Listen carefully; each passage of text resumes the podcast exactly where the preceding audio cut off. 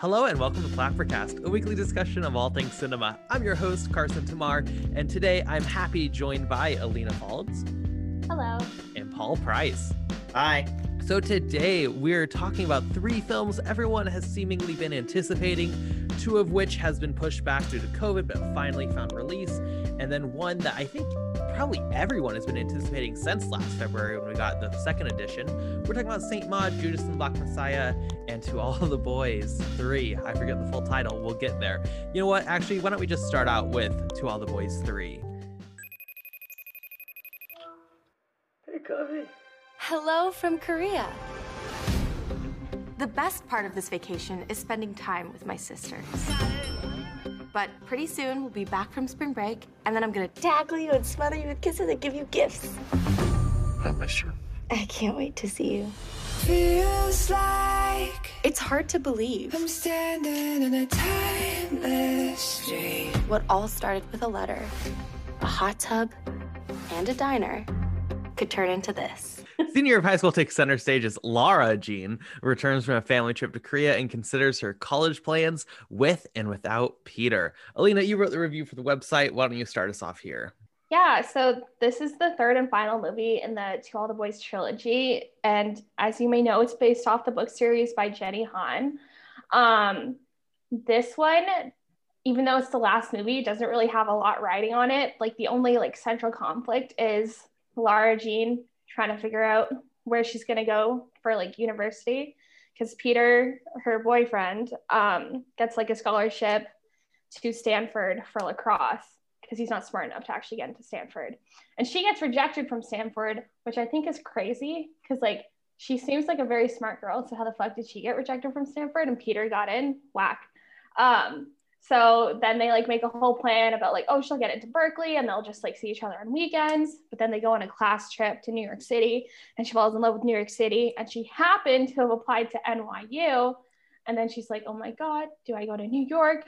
do I break up with Peter? Do I just go to Berkeley and settle?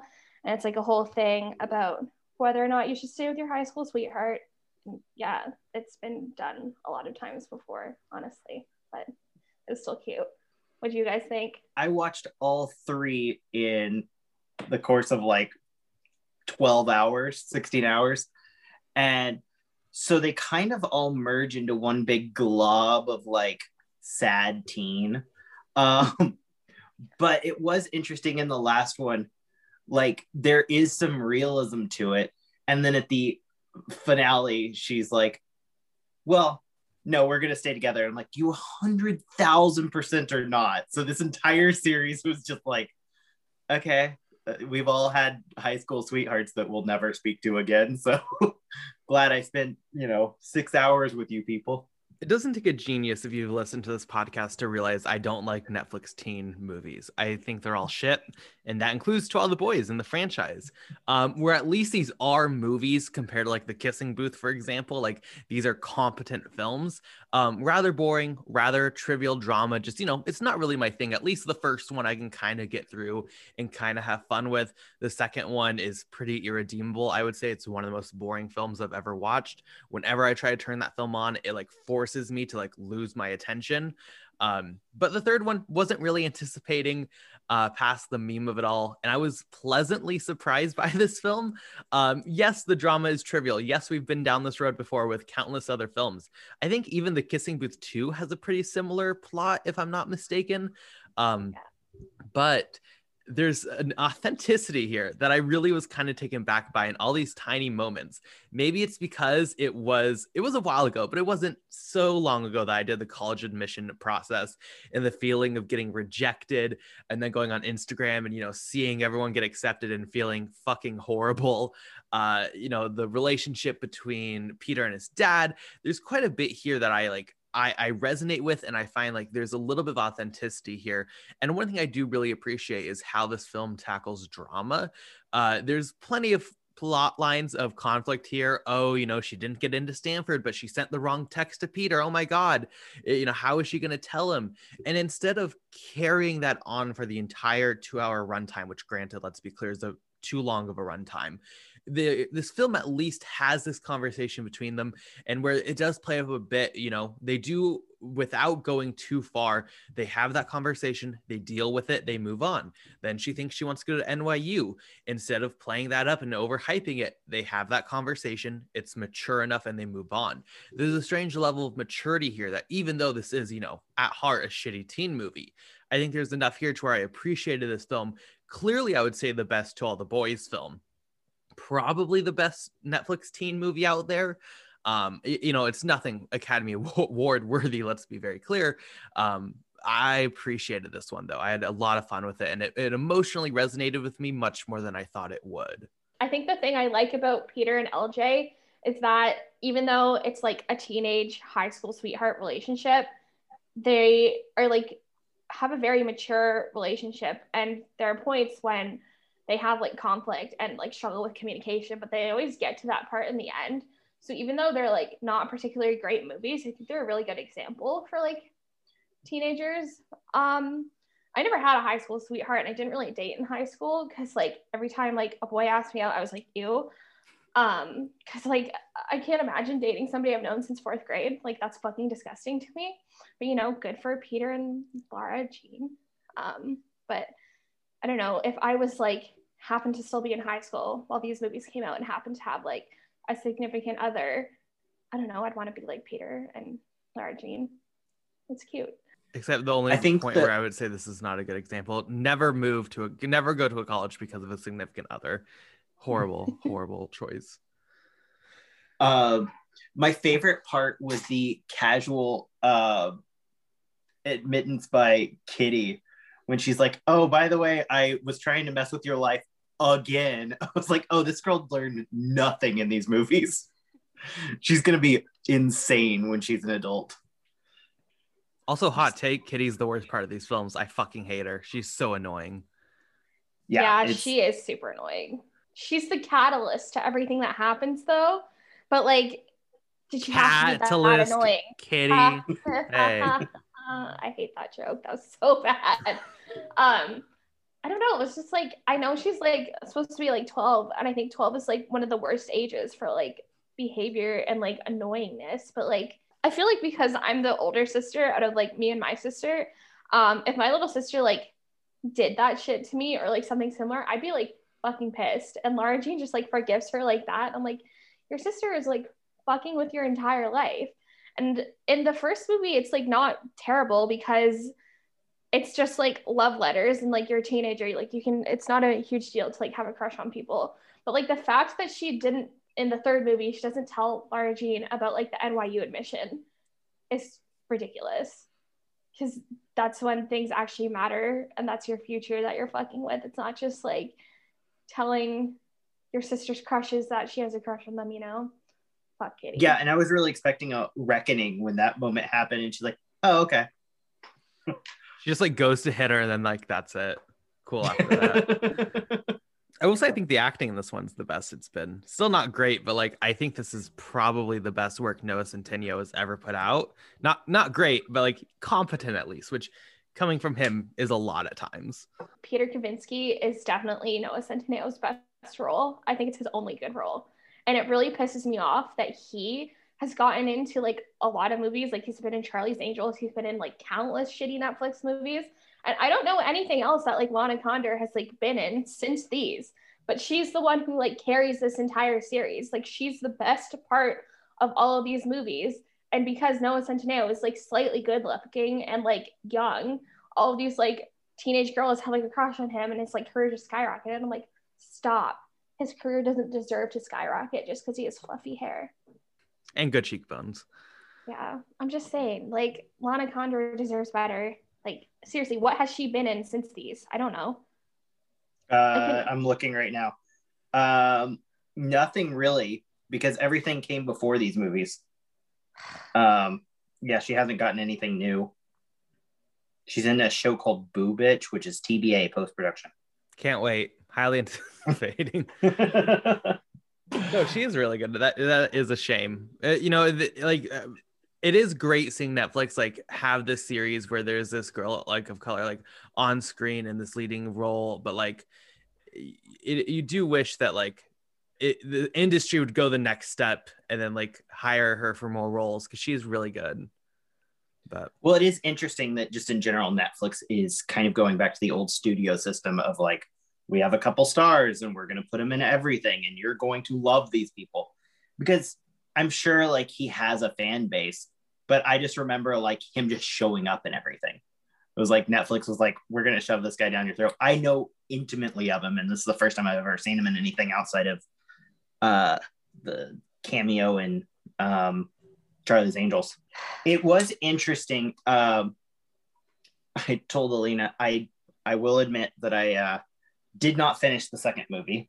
Uh, I tried, and then I was like, nope.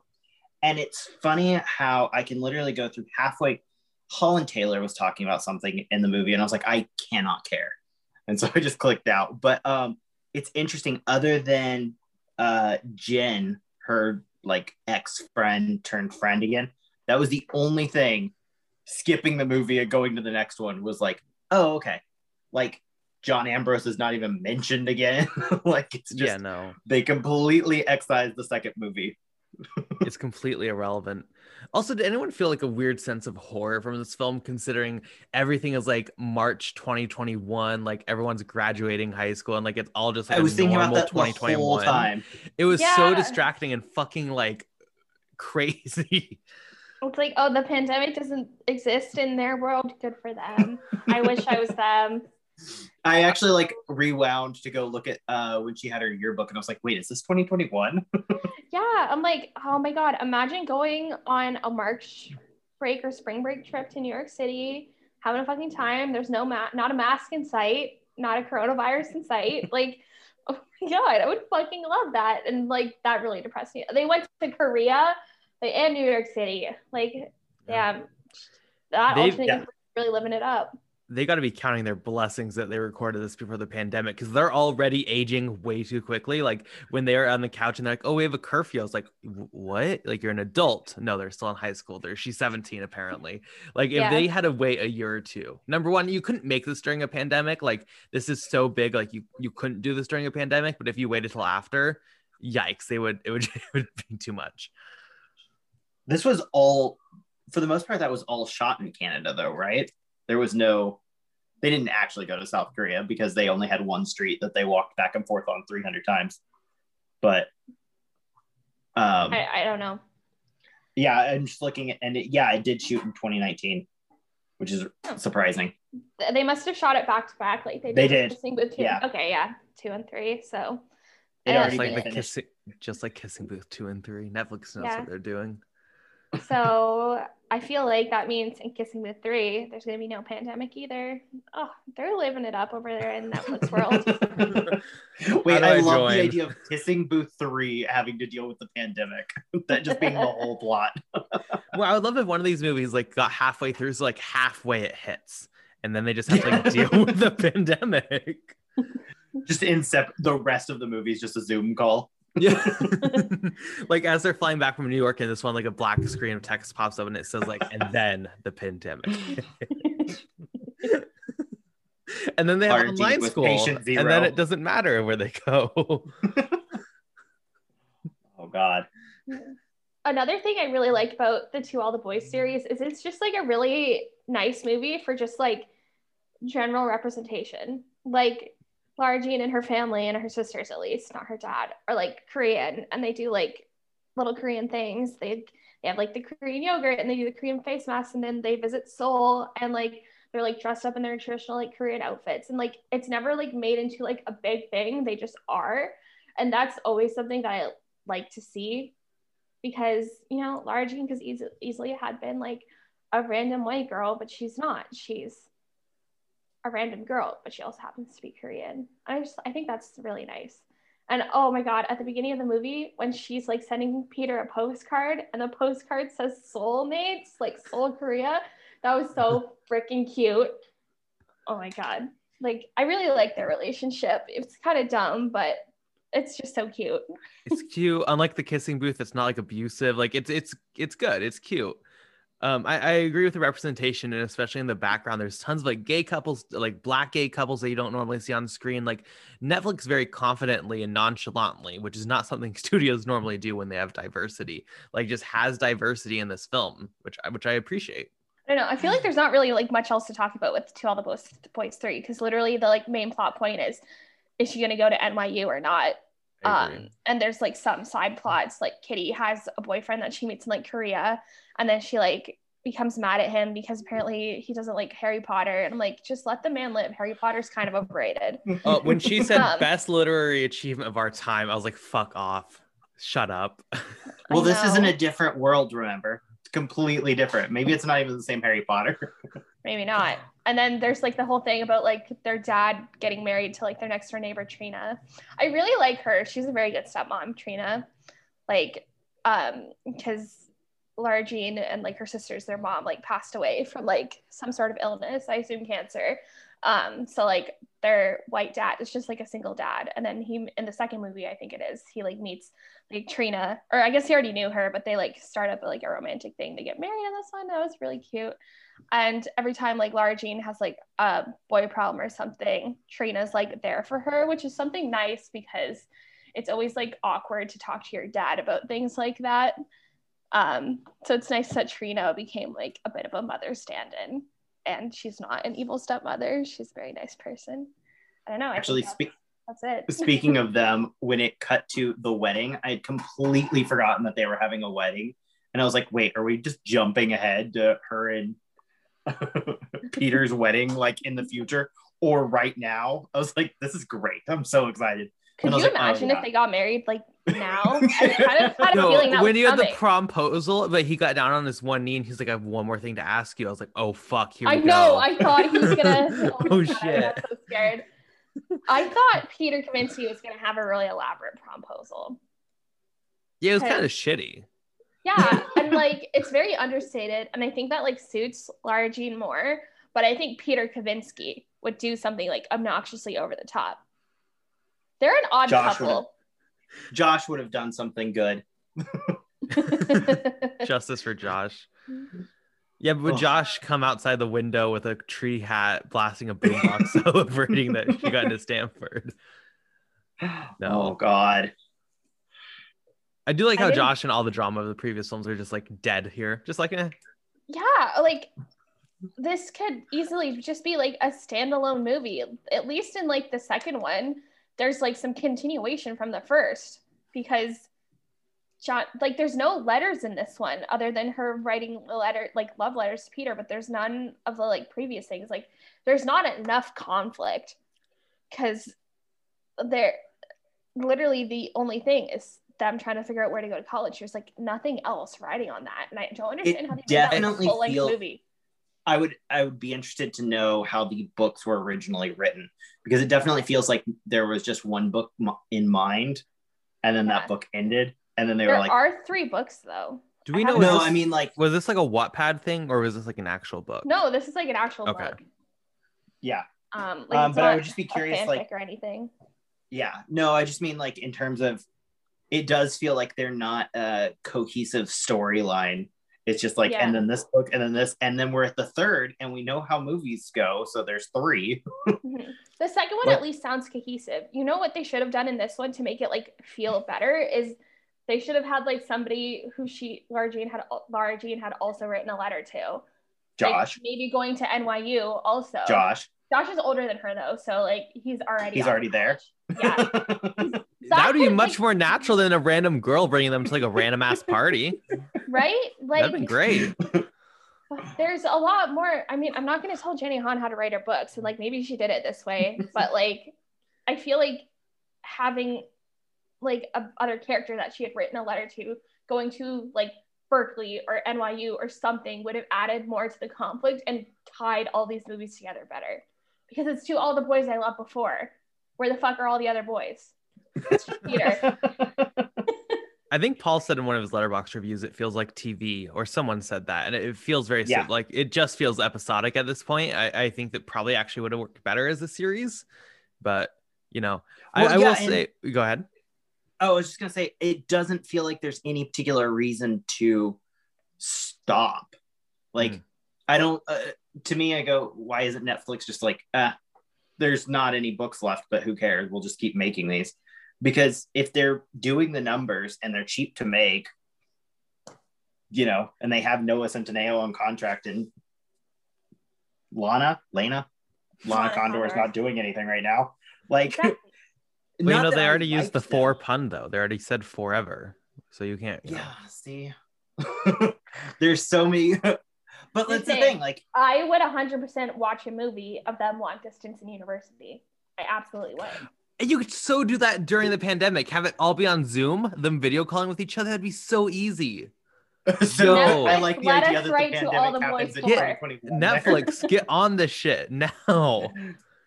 I will say also justice for San Francisco. Laura Jean doesn't even visit there. And it's like, oh, I fucking love New York. like, fuck San Francisco. Beautiful city. I love San Francisco. Like, I felt very like she was not, uh, she's not smart when it comes to going to college, is what I'm trying to no, say. and I Number one for a person. Number two, give a chance to the other city. Like, go visit at least. You live in Portland, it's close enough. Oh yeah, that's like. Well, I thought it was so funny. There's so many things about what she does. Is like, you know, she's not choosing based on the program. She's choosing based on the city. And it's like I went to school in Savannah, Georgia. It's not a place I ever wanted to go to, but it had a good school. And so it's like, it was just very funny that she was like, "Well, what city do I want to live in?" And Yeah, I she- also struggled to understand what was so much better for her about NYU over Berkeley that she would choose because Berkeley's still a good school. It's very like anti-Berkeley like for some reason. literally just location. I don't know where Berkeley is, to be honest. But like her whole It's thing. same area. like- It's an hour away from. Uh, remember, they were going to meet in San Francisco. right. Okay. Whatever. I don't know. So San Francisco area. Obviously. I don't think Alina knows where um, San Francisco is either, to be It's fair. It's like middle California, isn't it? uh, like three quarters. Middle up. high. Okay. Okay. I'm getting close enough. Um, like it's it's literally just like oh she falls in love with New York City, so like why go here? And then her whole thing about like oh like I'm gonna go to English lit and they're gonna bring in like real life authors and da da da. I'm pretty sure a lot of like English programs bring in real life authors. Like I'm in an English program right now, not in NYU, in a much shittier college, and we do that also. So yeah, I don't really get what she was going with. also, cinematic parallels. You go ahead and like this tweet because it will be out by the time this is out. Uh, cinematic parallels to them riding the uh, train thing in subway with a couch and a broken hearts gallery. Uh, same exact scene. It was great. yeah In what? the Broken Uh, Hearts Gallery. Have you seen that? No, I, I fucking love that movie. It's really It has- good. It's good. It's good. Like this one's like you know how I always tell you like this is good and then it's not actually good. Broken Hearts Gallery is actually good. well, Paul, I'm not signing. great- I'm not signing up on that, Paul. If you don't like it, don't blame me. It's good though. I just love the I preface enjoyed of it. you know how I say a movie's good and it's always bad. Well, this one actually. Okay. Anything with Geraldine Viswanathan, I recommend because I fucking love her. And she is in Broken Hearts Gallery. oh yeah, that was at the uh, drive-in for a while. I Yeah. never saw it. It's it's just really funny. I saw it in an empty theater with my best friend, and it's just so fucking funny. Shout out to everyone who chose that one over Tenet. You definitely made a right, the right choice there. Oh my Yeah. god. I saw Broken Hearts Gallery before I saw Tenet, and then when I saw Tenet, I was like, I should have just seen Broken Hearts Gallery again. I um seeing Tenet in the drive-in was an experience because the sound is so bad already in the drive-in. It was like my friend and I were just sitting there looking at each other like I have no clue what's happening right now. Like you could tell me any plot and I'd be like, sure. Yeah. I saw it in IMAX. So I was like, this was a mistake. I can't hear a fucking thing. I, Oh, I God. watched it at home. I waited until December and I. Uh, it's- Well, yeah. it- The right choice. Do you have subtitles? yes, I did. Thank God. And because everyone was like, "Oh, you'll appreciate the film if you have subtitles." Fuck Tenet. What a f- pile of It's shit. stupid. I, I love how it keeps movie ever. Every time uh the, like best of the year lists show up, all the people on Twitter underneath are like, but what about Tenet? And I'm like, this is not. Like with love and peace to everyone who does like it. Fuck Tenet. It's so bad. There's no plot, no character, no reason. It's like if you want the most basic, like, oh, I'm a smart movie, go with Tenet. That's also how I felt about To All the Boys I Love three. Like Which claims to be a smart. This claims to be Christopher Nolan levels of smart. oh god. Um, moral of the story is don't choose post secondary based on your high school sweetheart. You might stay together, you might break up. Is it really worth it? Do you know how much university costs? 17 year old girls, this is for you. Don't don't base your expensive ass university tuition on some idiot lacrosse boy. That's the that's like the all you need to know about this movie. Question of the week: How long until they break up?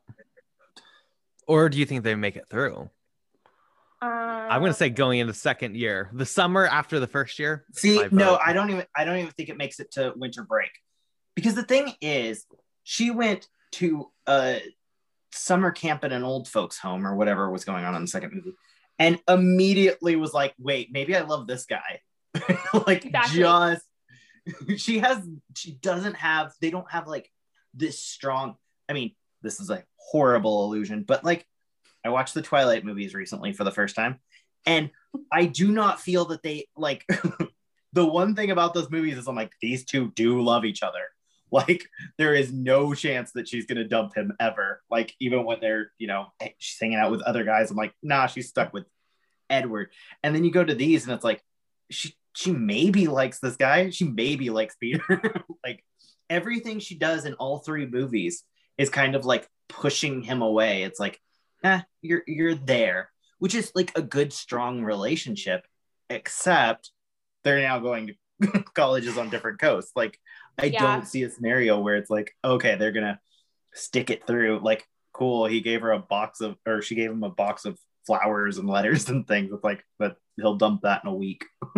I think they're gonna make it to it's gonna be a turkey dump situation because Peter is gonna be like pining for her in Stanford or whatever the yeah Stanford, and then Lara Jean's gonna be like buzzing around New York City. She's gonna meet somebody during like orientation week, and she's gonna be like, oh, I really like this guy that goes to NYU. He's in like English also. He's such a deep soul. He's so smart.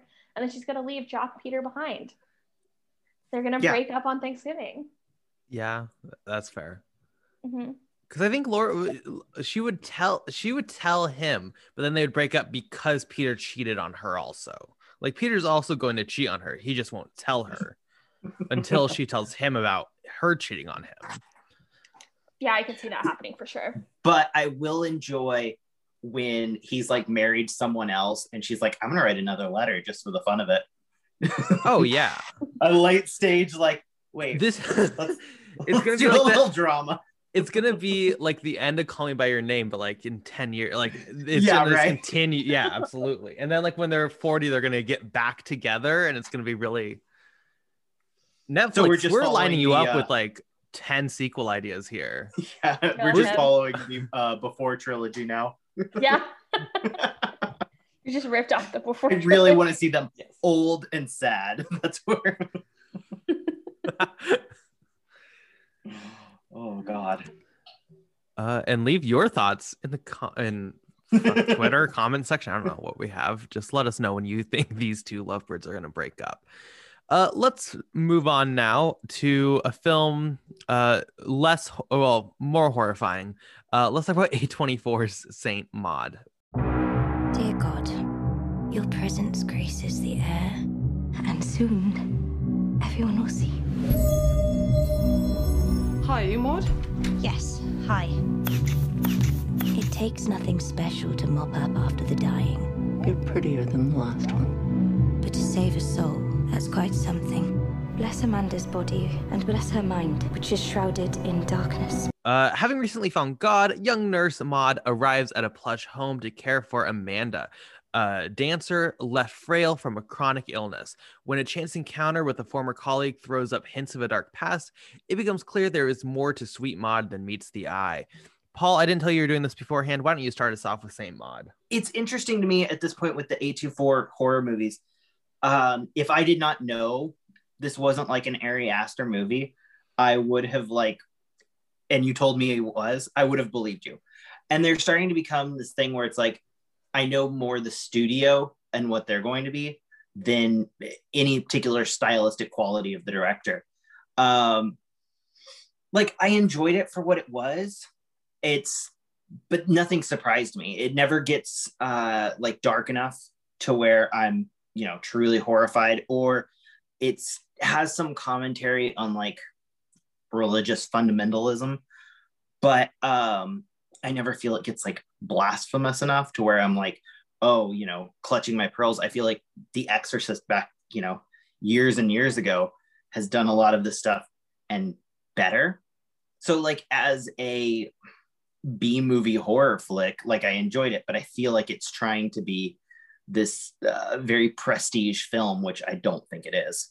Yeah, I agree with most of your points. I think this is very much so a victim of circumstance. I know this was going to come out March of last year, which granted actually probably best it didn't because I was right after the lodge. But starting with the lodge, and we've seen a lot recently, this like horror, um, like religious horror, religious terror genre has just taken off so much, and we see these films so much anymore that it's really hard for a film like this to break out, especially from home.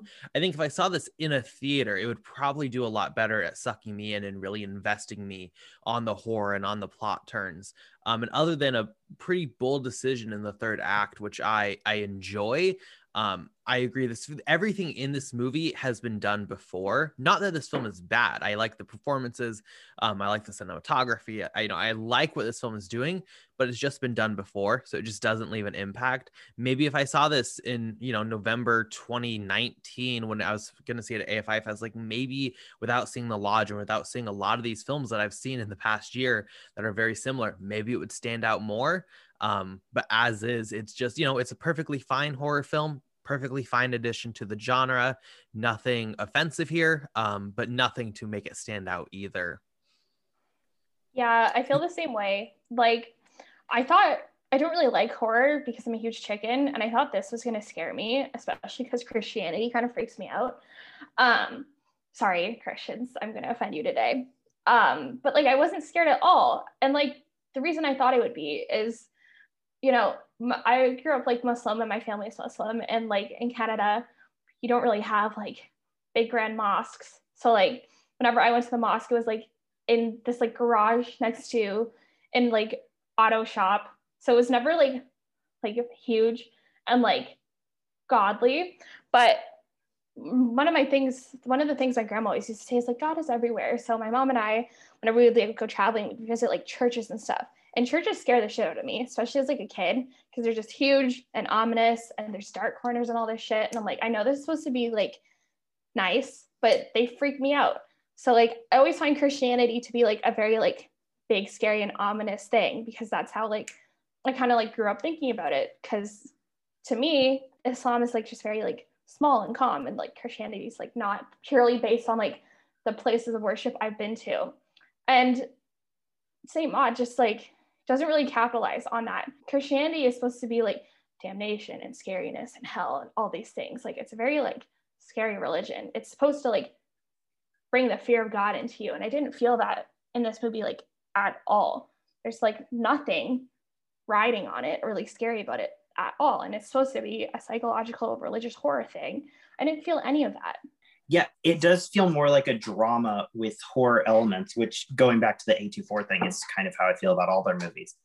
Um, and it's also the kind of basic premise. It is interesting though, mentioning the lodge, which I had completely forgotten about, Carson.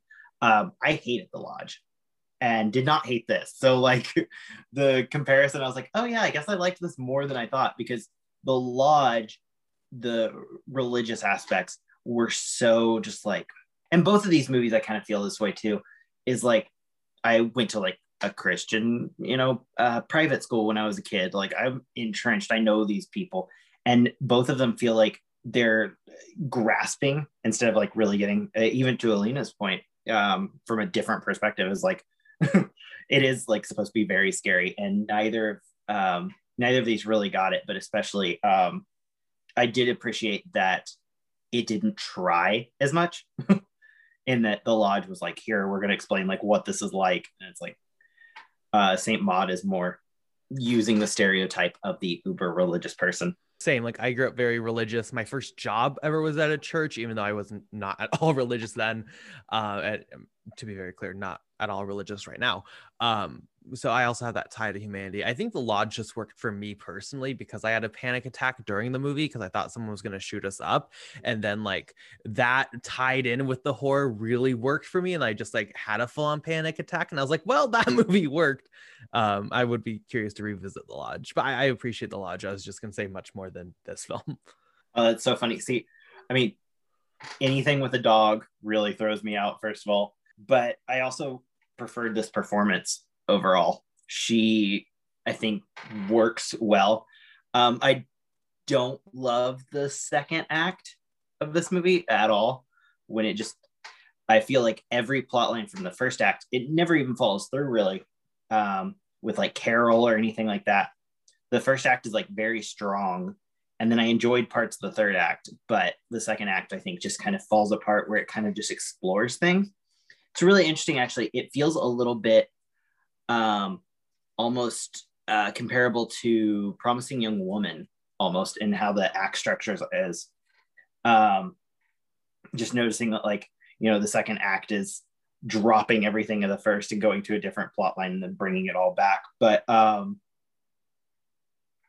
that worked for me in that movie. This one, um, I was just kind of bored because I knew that she was going to like come back to her over religious zealot at some point. So it was just like waiting on the clock as she's like, you know, hooking up with all these random guys.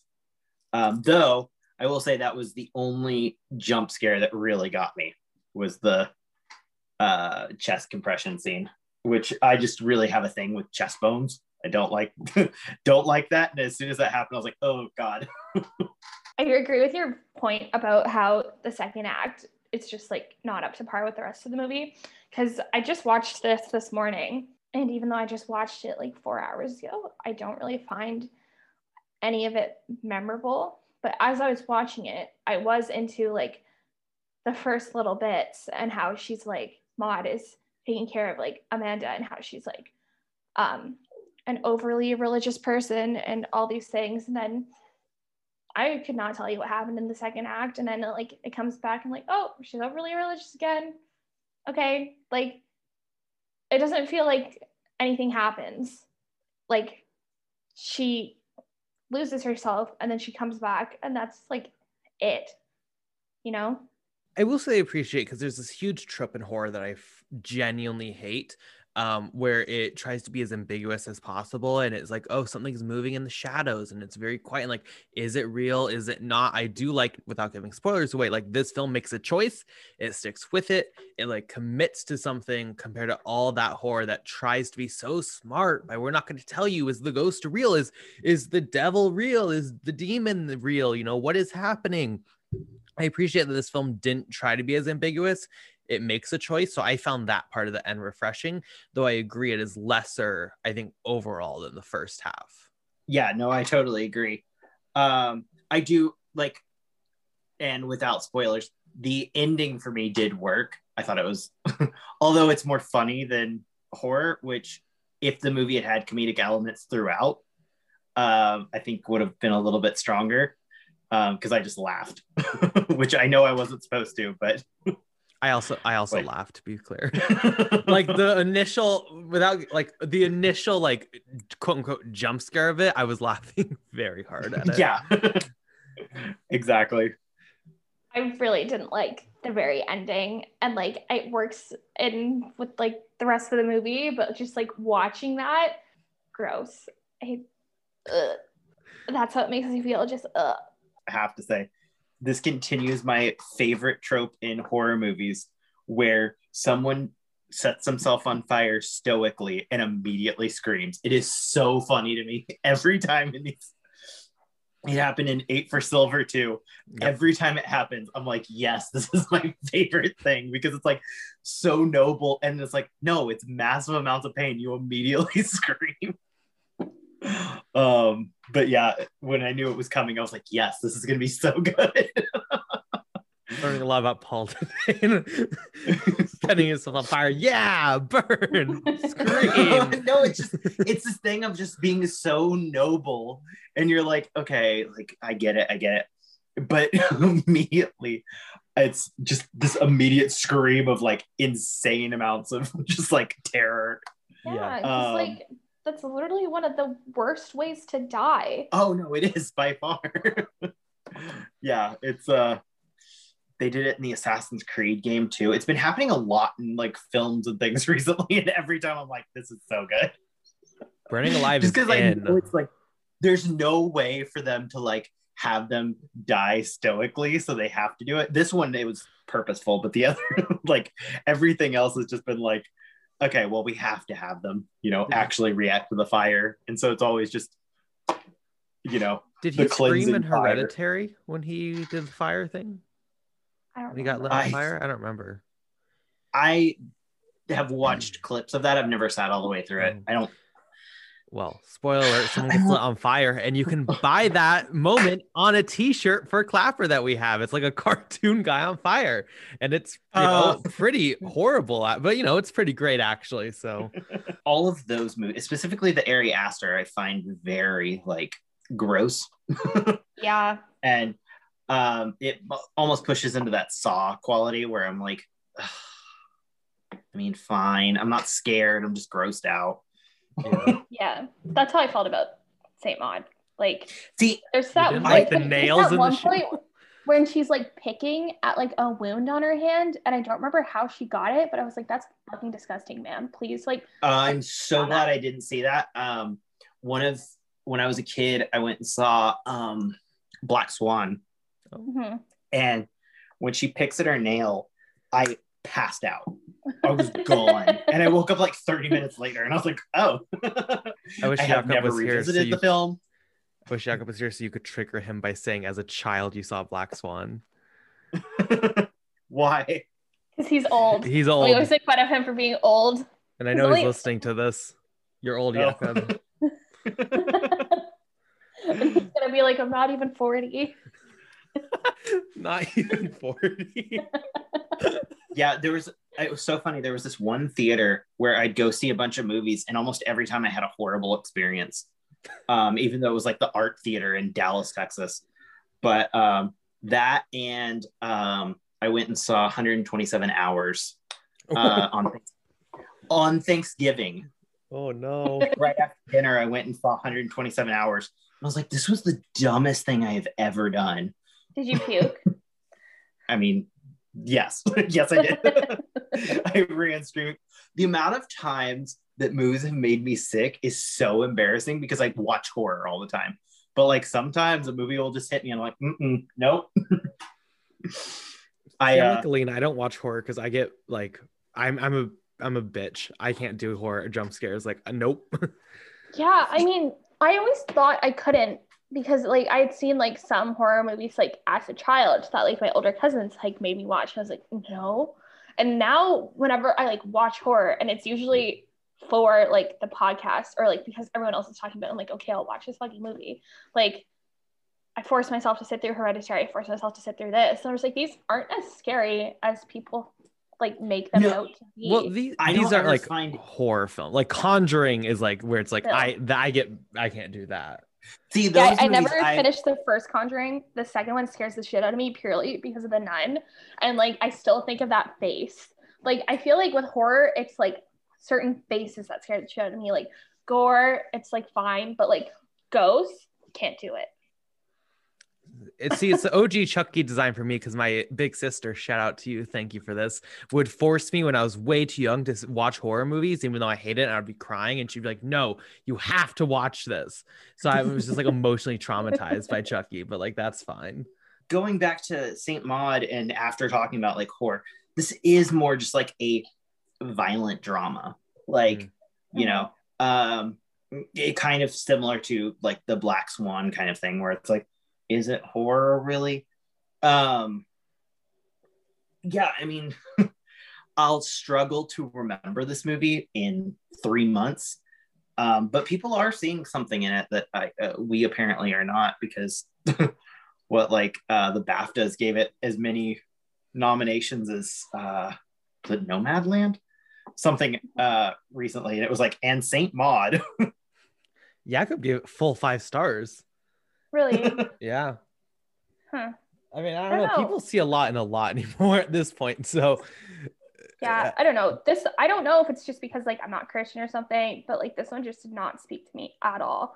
And like I don't understand what happens. And like sorry, this is kind of spoilers, but like that bit at the end when like um Amanda who I was convinced was Meryl Streep just based on like photos.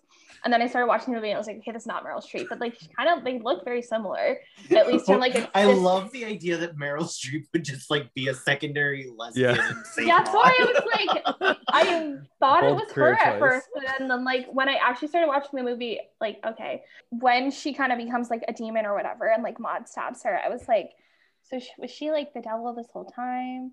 Was she like tempting Maud to like leave God or something? Now she's like found her way back. Like I don't understand what happens in this fucking movie. Is this movie making the claim that gay people are demons? Because it never really, it never really says that that's not the case.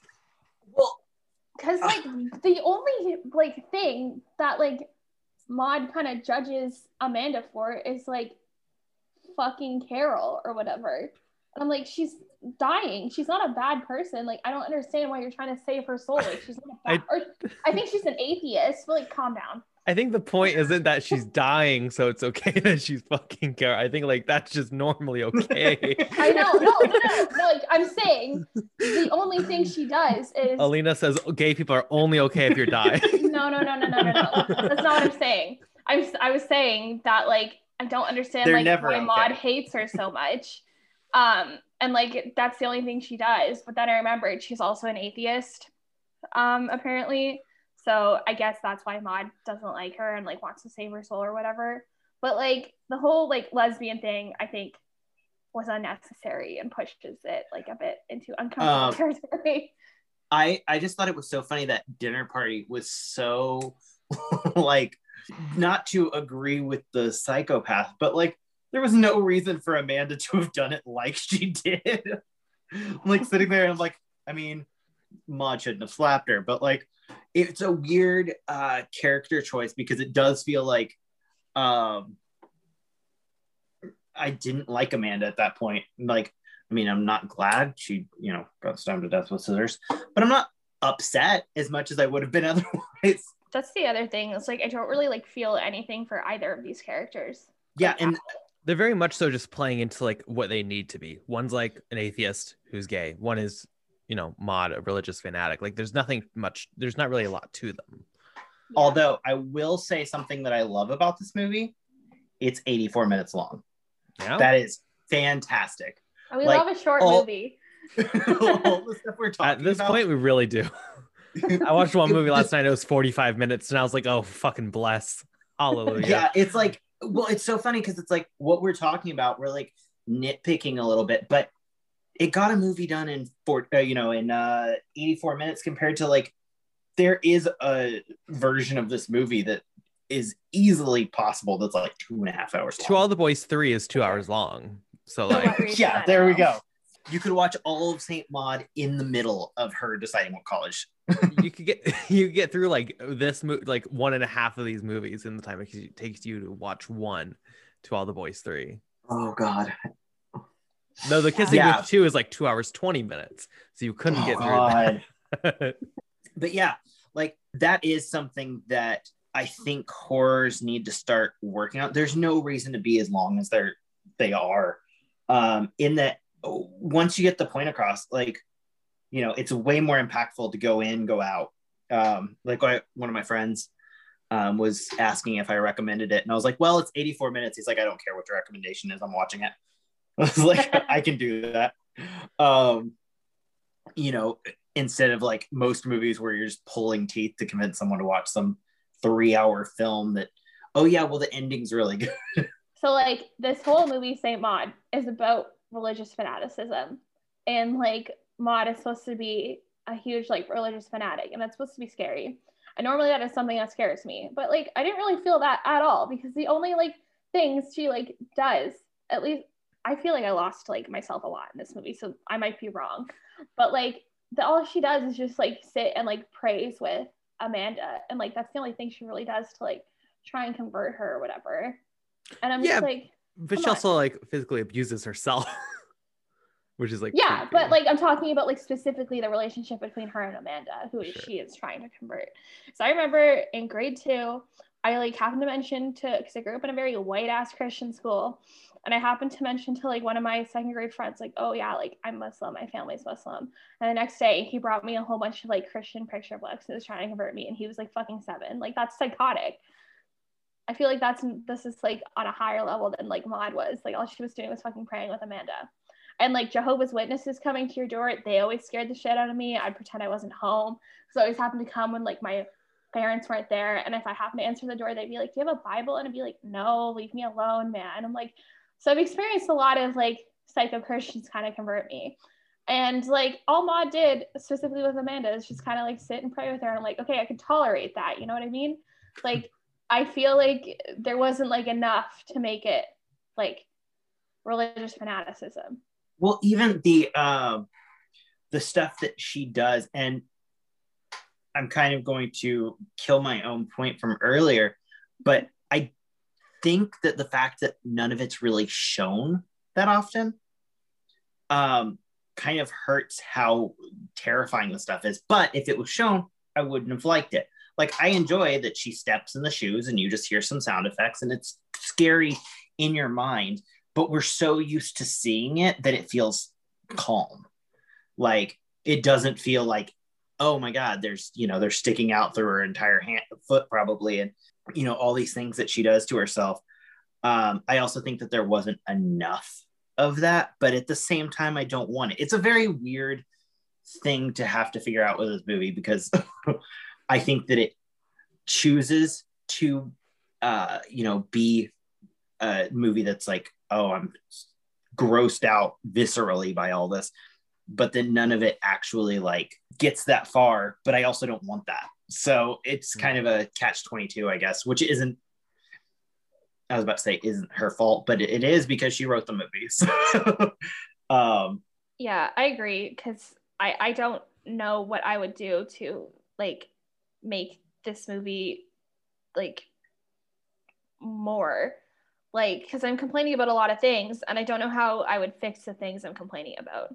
that's exactly how I feel. It's just like, Yeah. I'm like, yeah, there's things I didn't like, but also the the fixes would make it worse. so maybe just leave it as a as a nice B movie. this is Yeah. a directorial debut, right? I have no idea. Yes. That- I mean, Um, at least that's pro- like I think it's well directed. I would be excited for her to like. I'm excited to see what she does next because I think she has real talent. And I think Saint Maud's like a fine showcase of it, and I think she could be a really interesting voice if she has, you know, Yeah. interesting stories. well, and she has the greatest name of anyone, Rose Glass. It's It's just like fantastic. And before we go any further, let's hear a word about the sponsor for today's episode. Okay, and finally, let's move on to a film I know film Twitter and just people in general have been really excited for. It was supposed to be released earlier in the summer, been pushed back until now, streaming on HBO Max, our favorite streaming uh, service. We have Judas and the Black Messiah. Deputy Chairman Fred Hampton of the Illinois Black Panther Party.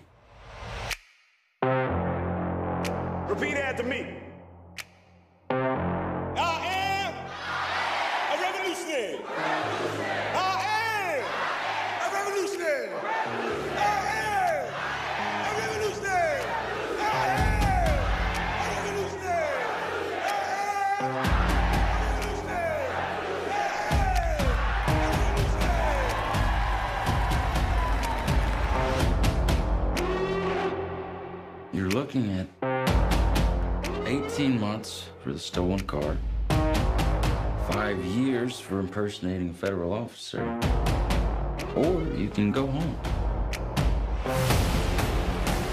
The Black Panthers are forming a rainbow coalition of oppressed brothers and sisters of every color.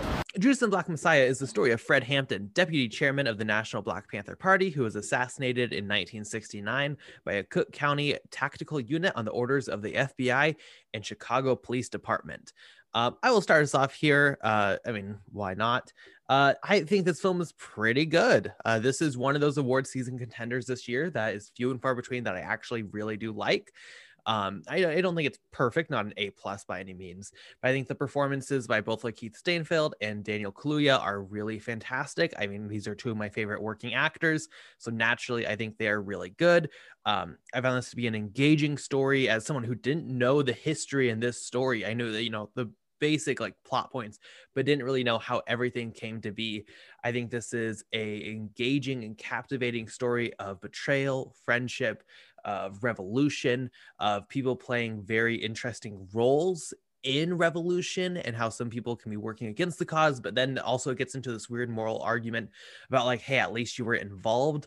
Um, i think this is a very captivating film. And then at the very end there's i'm not you know not to get into spoilers even though you know it's real life um, there are some things because this does the thing where before the credits it has a bunch of text to it there's stuff in there that like genuinely shocked me and really like left the movie on a high note um, but I, I really do enjoy this one just keep my thoughts brief as of now what did you guys think of this one I really enjoyed it too. And like I'm Canadian, so I the Black Panther story is not anything I know like a lot about the only things I've like heard about it prior were just like stuff my like dad happened to tell me because he um for some reason is very into I think it's because he really likes Muhammad Ali actually. He's very into like um black power movements and I think it's because he was born in like the 60s so it, it's like not really his era but the era like right before him so I knew like very basically about like what the Black Panther Party was. And I find based on like what I've heard at least in the United States, you're taught in like school that they're like a terrorist group and all these things. But I like knew about like all the good stuff that they had done for the communities, like building like making like free lunch programs and like they're basically like only working to like give back to their communities. Um, so I don't know. I think it's a very important story to be told purely based on like the I don't know. I, I feel like with the Black Panther movement, history is very whitewashed. And I think this movie is important because it's like attempting to correct these incorrect notions that people think about the Black Panther Party. So it's an important movie for that reason um i think as a whole it's like nothing really stands out about it. Like it is to your very basic like biopic but it's a story that's worth being told. Yeah i'm i'm the same with you on that. Um like i think there's a difference between like a powerful story and a powerful film. Um i felt like this was a pretty like bog standard uh biopic. Um but with a really fascinating story, but nothing that like caught my attention in terms of the filmmaking. Um, but actually, my the part that really bothered me was uh, talking about the end credit uh, sequence. Everyone in this was teenagers, and they cast, you know, late 20s, early 30s actors. And I think it really hurt some of the things that were going on because you're watching it and you're like, okay, these are men, this is happening. These are kids. like, and to choose older actors, I think really takes away from, you know, the impactful nature of what they were doing and also what the government does back. Um, because there were scenes that like, you know, uh, they're discussing stuff and you're like, okay, well, a man can have this conversation, but a 19 year old, um, I don't think uh, especially the stuff with the informant aspects. A 19 year old dealing with, you know, being a government informant is wild.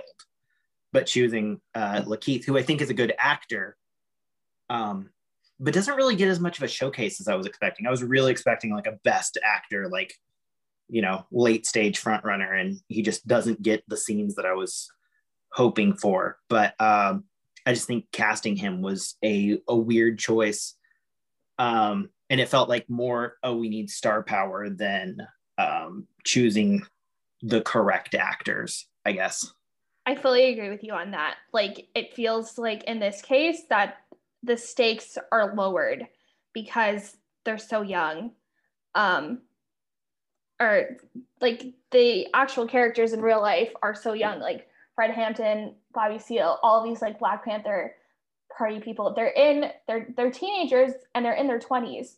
And I feel like by casting like Daniel Kaluuya and like, keith Stanfield, you don't have like the stakes aren't the same because it's one thing to see um older men do this and endure this, but in real life, like they're babies. When you're like 20, you're still a baby. Like I'm 23 and I still feel like a baby. Like I can't imagine going through what these like young men went through and I don't know, it would have been nice to see some fresh new black actors in these roles because I think this is a movie where if you had like newcomers, it could really like elevate them to the next level. And if that doesn't happen because Daniel Kaluuya and like Lakeith, they're like Men. no, like they're established actors is the one Oh, I was yeah. going for. Yeah. But also men for sure. Yeah. I don't know. I think it's a double-edged sword though, because where I agree, like concept conceptually, seeing teenagers like play these roles would create a whole new dynamic and really like elevate the material. But also, this is a these are two very demanding roles, from the moral complexity of Lakeith Stanfield's character to just the sheer power of Daniel Kaluuya and you know, his ability to control a room. I don't know if you can find teenager actors. And I'm not saying you can't, you know, I'm not casting in LA, but like I don't from the average teenage performance I see, I don't know if you can find actors like of teenage that who are teenagers who could complete these roles. So I guess it's a like conundrum. Do you have weaker performances, but you get the emotions of them just being teenagers and the power that holds? Or do you get better performances, but you lose that by casting, you know, grown ass men? It's a there's no, I don't think either right or wrong answer there. But I, I do think it would suffer if it was teenagers in some ways, but it would also be elevated, to be fair. Um, I mean, my counterpoint to that would be when they see us. Like, Yeah, that's true. those are all teenagers and they're fantastic performances. Um, I also think that you've got to think in terms of like what their careers are. They have been playing adults. We know Kaluuya as an adult. I know him as a teenager from Skins back when I was in high school. Like, I have watched this man grow up and then to do at the end, like, oh, actually, he was 21 feels it just it's a real like it really bummed me out because I was like, oh, I would have seen the film completely differently. Yeah. Because there were like, you know, uh his talk talks about like, you know, uh dying for the cause and everything. It's like, okay, he's a man, he's doing this. If he's 20, that's a completely different like that's someone who's like, I am a, you know, exactly what uh Alina said, a baby being like, you know what, this is so important to me, I'll die for this. Um and I would be interested about what the backroom talks were on this. Um, I'm sure this was like calculated for awards, which is also where I kind of like uh, struggled with this movie a little bit too. Is I felt like it was calculated to uh, be the least controversial version of a controversial subject um, to where, you know, are we learning the full story or are we getting the sanitized version because, you know, Kaluuya wants a nomination or something? Like, Yeah. um, And I think if you make those teenagers, if you if you cast teenagers, then it becomes a much like more like difficult take on police. Like it becomes much more difficult to accept, which you know, Yeah. Well, especially, doesn't um, follow. especially the scene where um, the cops killed and then the mother's uh, discussion after uh, um, when she's saying like you know he was my baby and stuff like that i'm like well he's a man and then you're like oh i went and looked it up after i was like oh he was 22 no she's like actually right he was a child Mhm. um what I was gonna say about like the casting and if they had cast like young black men, I don't think the movie would suffer from like inexperience purely because of the subject matter. Because the Black Panther Party still like kind of exists, but like not to this extent, obviously.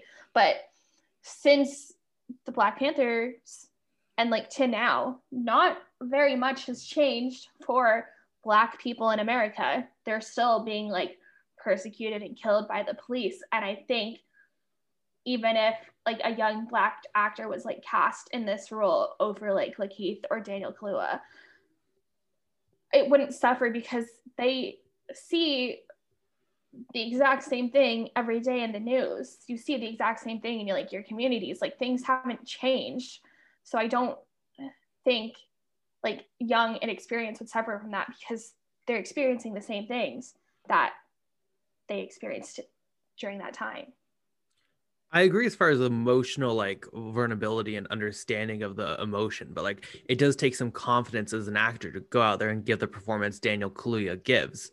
Like I, it, it is undeniably like I think a, like you have to have confidence, and I just think I tend to think that you know young actors lack that confidence. But that shout out to um those who or fuck what's that the Netflix um who see us what, what's that when they again? see us. When they see us. Yes, sorry. It's a fantastic miniseries. Go check it out.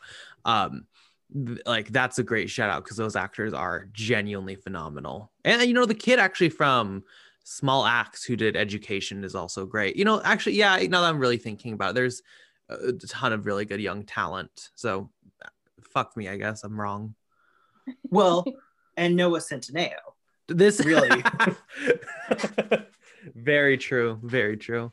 yeah, and actually uh, continuing on the casting, but switching. I don't like Jesse Plemons. I want to. Um, I feel like he read articles that said he's the next Philip Seymour Hoffman, and he started to just take on this weird like mimicry of it.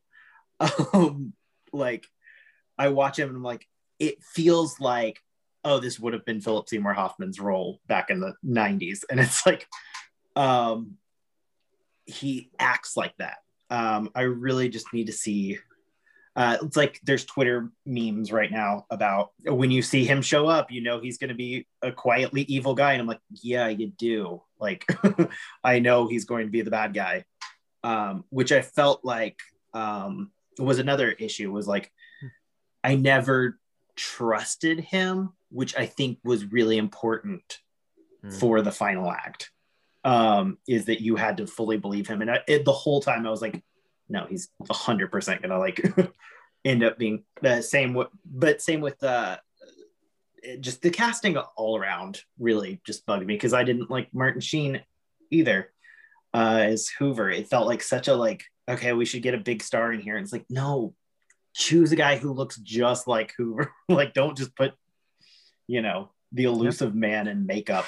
I agree. I think Jesse Plemons, you know, much love and respect to him. He has a face where, like, number one, it always screams comedy for me for some reason, even like when he's not giving at all comedic performance. Like, he just feels out of place in these drama films for me. But also, he has that face where, like, I never can buy him as a character. I'm always like, oh, there's Jesse Plemons. It's like, yep, there he is. Like, in uh, anything yeah, he actually- does. I felt like I was insane thinking that, but yeah, that's exactly true. And it's uh, was really interesting, especially with uh, next to Lakeith and um, Daniel, because they are arguably more famous at this point, and um, I, they lose themselves in those roles. I never am like constantly just going, "Oh yeah, that's you know the guy from Get Out," but everything Jesse Plemons is just like, yeah, he's the same guy. And I think it's, uh, you know, uh, probably his agent's fault a little bit because it's the same, he gets the same role, you know, Yep. guy who seems nice is creepy. Which I mean, I don't blame Jesse for taking like, yeah, if, if someone offers you a role, you know, I'm never gonna feel like, oh, an actor should say no to a role, like get that work. But like, yeah, I agree. It's probably it's the casting agent slash agent for him who's probably a you know having him him audition for these. yeah, roles. he's starting to become one of those, uh, this is a Jesse Plemons type character in all the casting calls. I kind of sit with this movie and I'm like, the story's powerful, exactly what you guys were saying. I didn't know all of the details. I'd heard a lot about it, but um it was nice to see it, but it's a it's a biopic and um I feel like a slightly stronger screenplay really could have done stuff. Uh, especially, I feel like the third act, um, which is the betrayal, you know, of the title, um, doesn't have you grip, you know, grip with the situation as much as it was. Um, it felt very like a through line. This old man shows up and does a little speech on uh, poisoning and then leaves. And I was like, "Uh, okay. Um, I feel like there needed to be more like, I, I guess that goes back to, you know, giving Lakeith something to do. I just, it felt that was supposed to be the strongest moment, but we already knew what was going to happen. Um, and it plays out like we don't, I Mhm. guess. Like the facts themselves are supposed to be surprising, not that um, the emotion of the film brings up, um, you know, surprises. I think I figured out my problem with this movie. Um, like I do enjoy it. It's good to hear this story, but Judas and the Black Messiah, it doesn't feel like it's a movie like for black folks. It feels like this is a movie to educate white people about like what the Black Panther Party actually was. Because when you're like black in America, black people are very good at organizing and they're very good at knowing their own history. So a black person, for the most part, would already know everything that happens in this movie. It doesn't like give anything to them, and it doesn't really like contribute anything to like black movements now.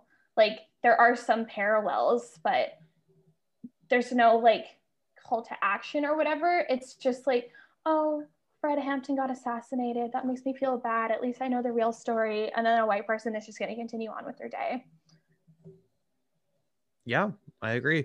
I think what they could have done to make this more thematically rich in that sense is focusing on like Keith's uh, character after the fact, where the like actual movie ends. Not to get into spoilers, but when I was referring to like the text at the end, the fate that his character writes, I found or like finds, I found to be genuinely quite shocking and genuinely quite like, wow, if you would have filmed that with an actor to Lakeith's like you know level of acting, he's fucking incredible. That could have ended the movie on a really poignant and like powerful note with some like thematically rich elements, at least more than it actually ends with. Yeah, well, especially like I went and read up on that. I don't know if you did, but um, and this can be cut if we're uh, avoiding spoilers. But he doesn't like shoot himself; he jumps into traffic. Like it's brutal. And there's like, Like- yeah, it, it, the, the, film there's- definitely plays it as if like it's it's one thing, and it definitely isn't like as you know, but Yeah.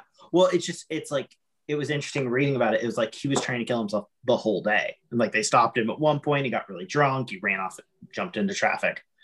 Um, so it was like you know he was going through something versus just like you know there is uh whenever you just read uh something about suicide it's always like there's this you know visual that we've learned from movies which is like someone alone in their office with a you know revolver drink in hand on the TV Yeah, glow in the dark room. The drink drops Absolutely. cracks You know what else I feel? I I don't know if this is just me, but like when the trial trial of Chicago Seven came out in the fall, and Fred Hampton and Bobby Seale and like some of the other Black Panthers are characters in that movie, and I don't know why, but to me it kind of feels like it takes away from Judas and the Black Messiah. So like I kind of wish that this movie had come out like either before Trial of the Chicago Seven or like a few years later. I don't know if that's just me though. See, I find that funny because you know, again, much love to everyone who loves Trial of Chicago Seven. I don't think it's like a horrible movie. I think it's perfectly fine. But like, I feel like uh, continually every movie that comes out just takes away from Trial of Chicago Seven. Like this movie, I think takes away from. I think the like, I never think Trial of Chicago Seven is taking away from what I'm watching. It's always just, oh wow, that's so much better than Trial of Chicago Seven. You have this. You have multiple courtroom scenes. The small axe out of courtroom scene. I forget which other one we talked about recently but just like Mhm. Convoy took away like everything takes away from trial of chicago 7 to where like that movie i just yeah it's not good I just I think in Trial of Chicago Seven, the people who play Bobby Seale and Fred Hampton were like stronger, even though they're in like smaller roles. That I kind of wish that like the Fred Hampton in Trial of Chicago Seven did Judas and the Black Messiah. Mm. That's what, that's what I mean. I see. I uh I need to check out Trial of Chicago Seven. It- Um, it's it's fine, but like it's- the okay, things I- that like I can't remember the actor's name, so the things that like Bobby Seale and Fred Hampton do in that movie captivated me more than Judas and the Black Messiah. this I is think you're gonna be um, incredibly average on it. I don't think you're gonna hate it. I think you'll just be like very average. Mhm. Um, what's really funny is, and I don't know why, I have not been able to figure it out. But if an Oscar movie comes out and it is through Netflix, it is pulling teeth for me to watch it. I have not watched that or Mank. Like, I think it's just the interface, the fact that I'm clicking through a bunch of crap to find your Oscar movie. It's just, meanwhile, like HBO Max, I'm like, oh yeah, let's do it. First weekend. Well, you can't feel fancy things, being in. You can't feel fancy in LA going to like it's only playing in LA and New York. You know. Yeah. I think that's one thing that's really hitting me though is just like VOD in general, and you know HBO Max is a little bit better because it's only there for a short amount of time, but like damn, everything being VOD and everything being streaming service, I feel like every film I watch is just like instantly forgettable. I feel like it just goes Yeah. into like the void of what I watch, and there's no like experience of like oh shit, I'm watching Little Women in theaters, and oh my god, I'm crying, and it's such an experience. It's always just like well. That was a movie. On to the next one. I um, have two movies. Uh, the Father and Nine Days are the only movies that, like, if you go, what movies did you watch last year? Only two I can remember watching. Everything else is just like, oh yeah, like I watched the most movies I've ever watched, but like last year. But uh, you know, they Father's just so good. Those nine days, So good. to be fair, I, I think both are fantastic. So curious about when the father comes out, if it's going to have a resurgence, because like my dad's a um, member of ACE and he still hasn't gotten his like screener for it. And I don't know if like Sony's like playing it smart and saving it till the end, or if they're playing it really dumb and no one's gonna like have time for it. But like Well, that's the thing. Everyone's like, all the critics are shitting on it because, like, "Ugh, I didn't get it from my critics group yet. But like, it played for Golden Globes in time, and like Golden Globes loved it. I think they're probably just doing a smart, like, focus strategy where they're going to throw it out the end. They're not going to not send out the father. You would think. yeah and especially like uh when we're talking about like best actor i'm like i don't like older oscar actors i do not see not picking hopkins it's just it's such a good performance and it's such a like you know career capper kind of like he's an older guy like I'll say he's Uh, my clear winner this year, especially from people who are getting nominated. yeah um especially i think that um boseman is going to uh, cancel himself out a little bit because i don't think people are going to pick both and i think they're going to 50-50 on uh supporting versus lead Well, s- reading Um, somewhere historically, and granted, I didn't do this research, so if I'm getting this wrong, you know, tweet me about it, I guess. Um, that historically, if someone gets both acting and supporting it, like in this situation, it tends to go to supporting. So i could believe that too and i think it people are going to want to give something to Da 5 Bloods Yeah. um which is having a rough go of it recently Mhm. it's it's interesting the movies that are like kind of flaming out and i wasn't expecting it uh uh which actually going back to this uh what do you think uh chances are for judas I don't think I we're don't- talking any wins for Oscars. I like No. supporting. I think is the biggest nom it's gonna get, but like, I think we're done talking about any wins for the movie. Yeah. I- I feel like it's a good thing this year that everything is so accessible, but I think that's also hurting everything because rather than certain movies getting like hyped up, everything is available. So all the hype is just kind of like spread out. And there's nothing like, there's no like front runners, it feels like this year. Mm. yeah I I- couldn't tell you anything that I think is for sure going to win. And the other thing with that is I don't care Yeah, about anything. There's so much. It doesn't feel like an Oscar season. It still like has No. it like normally it's really exciting. Like I love Oscar season. It doesn't feel like that at all. Uh, but the conversation's weird. It's just not evolving. Like the conversation's like exactly the same for Best Picture at least since it's been since like September, where it's like, oh, Trial of Chicago Seven probably will win it, but like Nomadland's also there. and like that's it. It hasn't evolved. Yeah. And and that's such a weird you know how I feel about Nomadland. Uh, well, we don't need to get into it today. We're doing Nomadland in a few weeks if you want to come back. I uh I would love to where I will talk about shitting in buckets for three hours. um actually I should rewatch it though. Um since I did not finish it.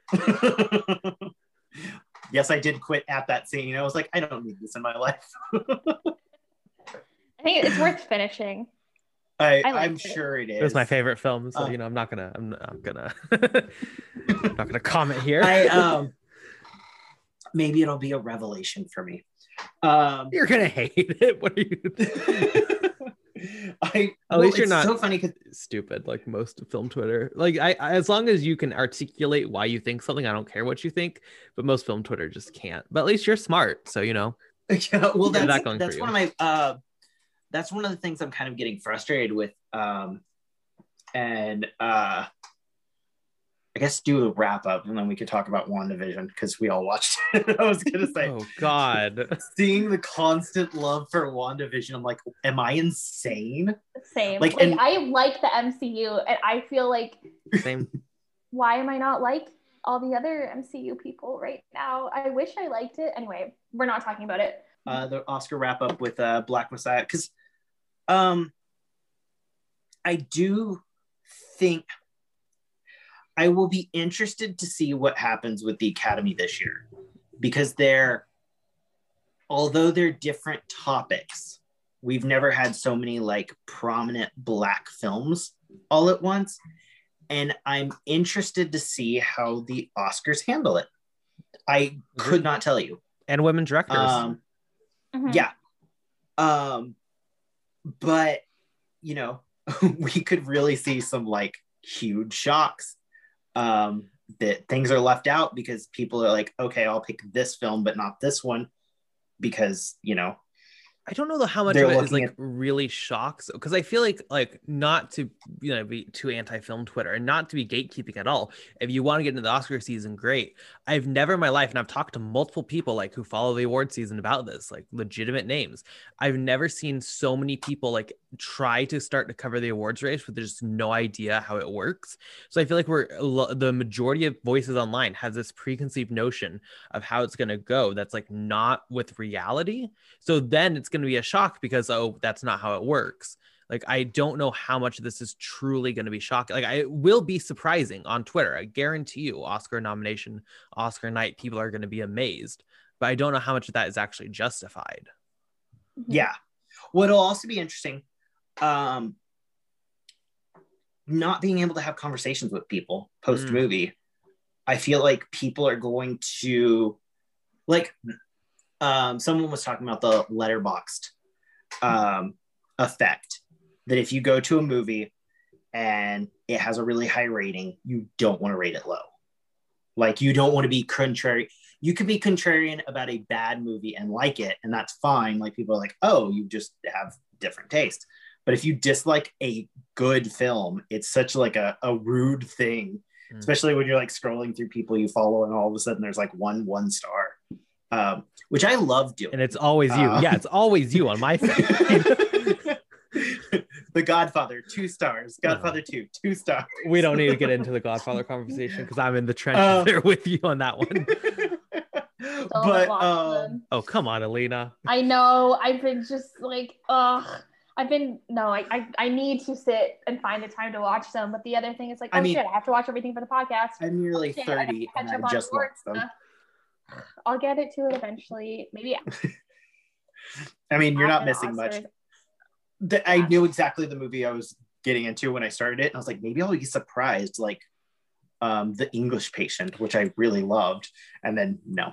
I do like But, on the same day um, we watch you watched that I watched Cars 2 and then you sent like oh why are they randomly in Italy or whatever and I was like yeah similar like very similar thought I had when watching Cars 2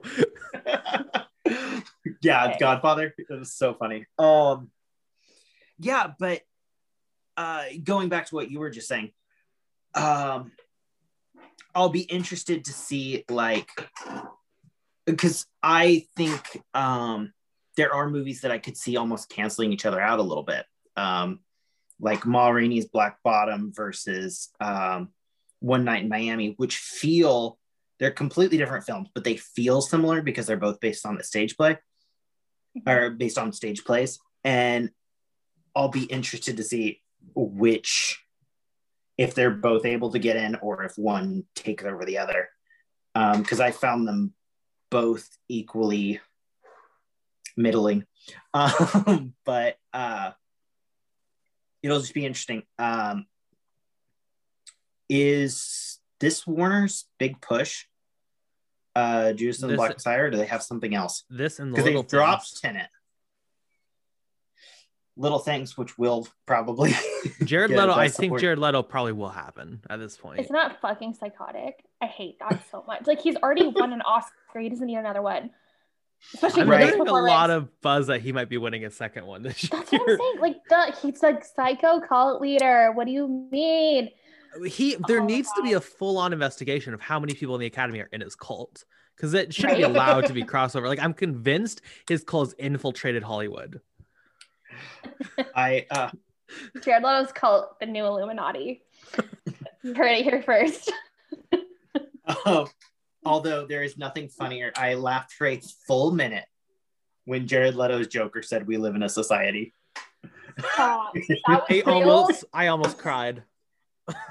yes, he's like he looks at Batman and he's like, "We live in a society."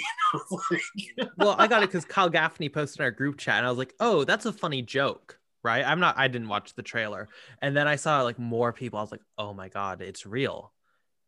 yeah, you haven't watched the trailer yet? No, No. I did. Okay, I didn't- so- I've you don't understand how much I'm dreading this film. I have no I like interest. don't give a shit about DC at all. Anyway, the last thing I want to say about Judas and the Black Messiah is doesn't have anything to do with the movie. But I saw on Twitter the other day that there is a GoFundMe called um, Save the Hampton House, and I think you should all donate to it, especially white people who watch this movie. And it's basically like a GoFundMe to buy Fred Hampton's childhood home, and they're going to turn it into a museum for like the Black Panther movement. And I think that's like something very good and like special because it's a really good way to take back the narrative surrounding like the Black Panthers and whatnot. And they have 330,000 of their $350,000 goal. So you you know what? Send They me the link. I'll put it in the description. Yeah, I will. They so you can find the link to that in the description the- below. Yeah, you should. They should have taken some of the movie budget and fucking finished their GoFundMe. Was this movie worth twenty six million dollars? I don't know. This costed twenty six million dollars. Yeah, I just looked it Oh up. shit! They could have put twenty thousand on the fucking GoFundMe. and all of that went to uh, Michael Sheen's makeup budget. I mean, that's the case Anyway. now with like any film, though. It's like, oh, Robert Downey Jr. Yeah. here gets like millions for each appearance. It's like, well, he doesn't need more money. Just donate that shit. exactly. So that is my final point about Judas and the Black Messiah is you should donate to this GoFundMe. And to round out Clappercast, we like to end on the crew's latest film recommendations. I might as well start us off this week. Uh, I'm going to recommend a small film called The Sleeping Negro for a couple of reasons. Number one, I think this film is fantastic, an expertly crafted film uh, analyzing the Black experience in America today and the Black soul. Whereas a white individual, I cannot speak on the authenticity of this experience being present in the film. Uh, the movie comes off incredibly deep, incredibly layered, really, really well crafted it has a lot going on so don't let this comparison like fully fool you. I think in some ways it's doing what the last black man in san francisco wanted to do but better and i'm saying that as someone who really liked the last black man in san francisco but the main reason i'm recommending this is because this film and a lot of others are currently available through the Slamdance film festival um, i know everyone wants to attend film festivals now um, and i know granted this one doesn't have the big names you know you're not going to recognize most of the directors most of the actors um, you're not going to have these big pickups that you know you're going to see from Netflix and everything. But if you want to attend a film festival for the next week, this is completely online. Full passes for unlimited films. You can see all the films, and there's a shit ton of narrative films, shit ton of uh, documentary features, shit ton of short films. Uh, it's only ten dollars, so it's streaming for I believe the next week. I think it ends February 25th. Um, so if you're listening to this in advance, you know, you really missed the ball on this one. Um, it was free passes, but now it's only $10 um, and a little challenge to film Twitter and everyone who ah, I'm following festivals and I'm fucking supporting film.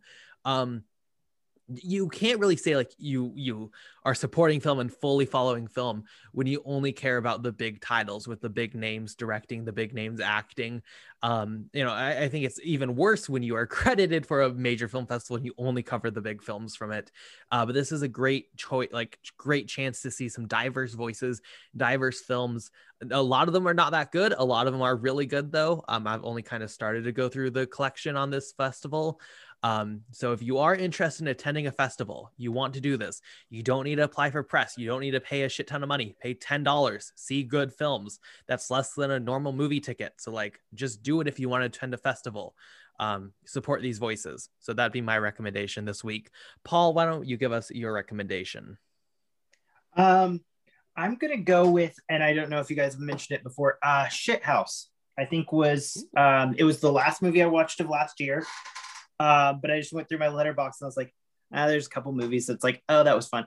But Shithouse, I think, was actually great. Um, it, especially if you like To All the Boys I Loved Before, it's the slightly more realistic, um, kind of darker. It's a brand new uh, writer director um, who is like, I think, just out of college. He's so young. He's like 23.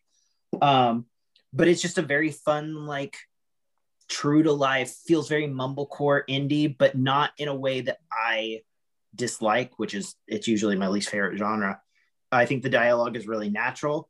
I have a couple issues, but for the most part, I think it was really fun. You should check out Shithouse. That's a really good film. I know Rory, who's also on the podcast and writes for Clapper, loved that film, and I also really enjoyed it. Um, Alina, what are your recommendation for this week?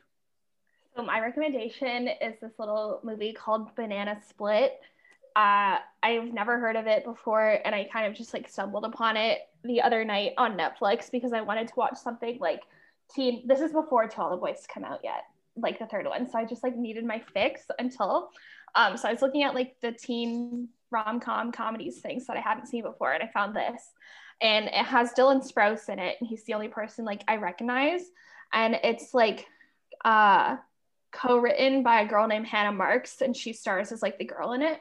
So there are certain scenes that are very abrupt, but basically the plot of the movie is um, this girl April, who's played by Hannah Marks. She is like friends with Dylan Sprouse and like some other guy, and then Dylan Sprouse and like Hannah Marks. Oh shit, what are their names in the movie? Whatever. So uh, they start like a relationship and they date for like two years and then they break up and then like the movie starts like actually. And dylan sprouse starts dating like another girl uh who i think is named clara. So yeah there's april clara and then dylan sprouse is nick. And so april and clara happen to become friends and they hide it from nick and then they have all these rules um, where they're not allowed to talk about like Clara and Nick's relationship, and they're not supposed to. they're basically can't talk about Nick. Period. But they become really good friends, and it's just like a really sweet, like charming little movie on female friendship. And it doesn't really. It's not like there's nothing like huge writing on it, but it's just really nice to see like female teenage relationships on screen. Um, because it's like very, it's such like a thing that like teenage girls all hate each other, and it's just nice to see I don't know, just female friendship and like that's all it's about. And it's it's just really cute. So if you want just like a movie with that you don't have to like think about, you just like sit and enjoy it. It's only 88 minutes. It's it's worth checking out because it's a very sweet rendition of female friendship. Surprised you didn't recommend the hockey movie that you were talking about earlier this week. Oh um, Terrible. Uh, that's gonna be it for this week's episode of Clappercast. Where can we find everyone on social media or on the internet? Alina? Uh, I'm at Alina Folds on Letterboxd and Twitter. Paul? At Price Like Tag on Letterboxd and Twitter. And you can find me at BP underscore movie reviews on Twitter or just on Letterboxd Carson Tamar.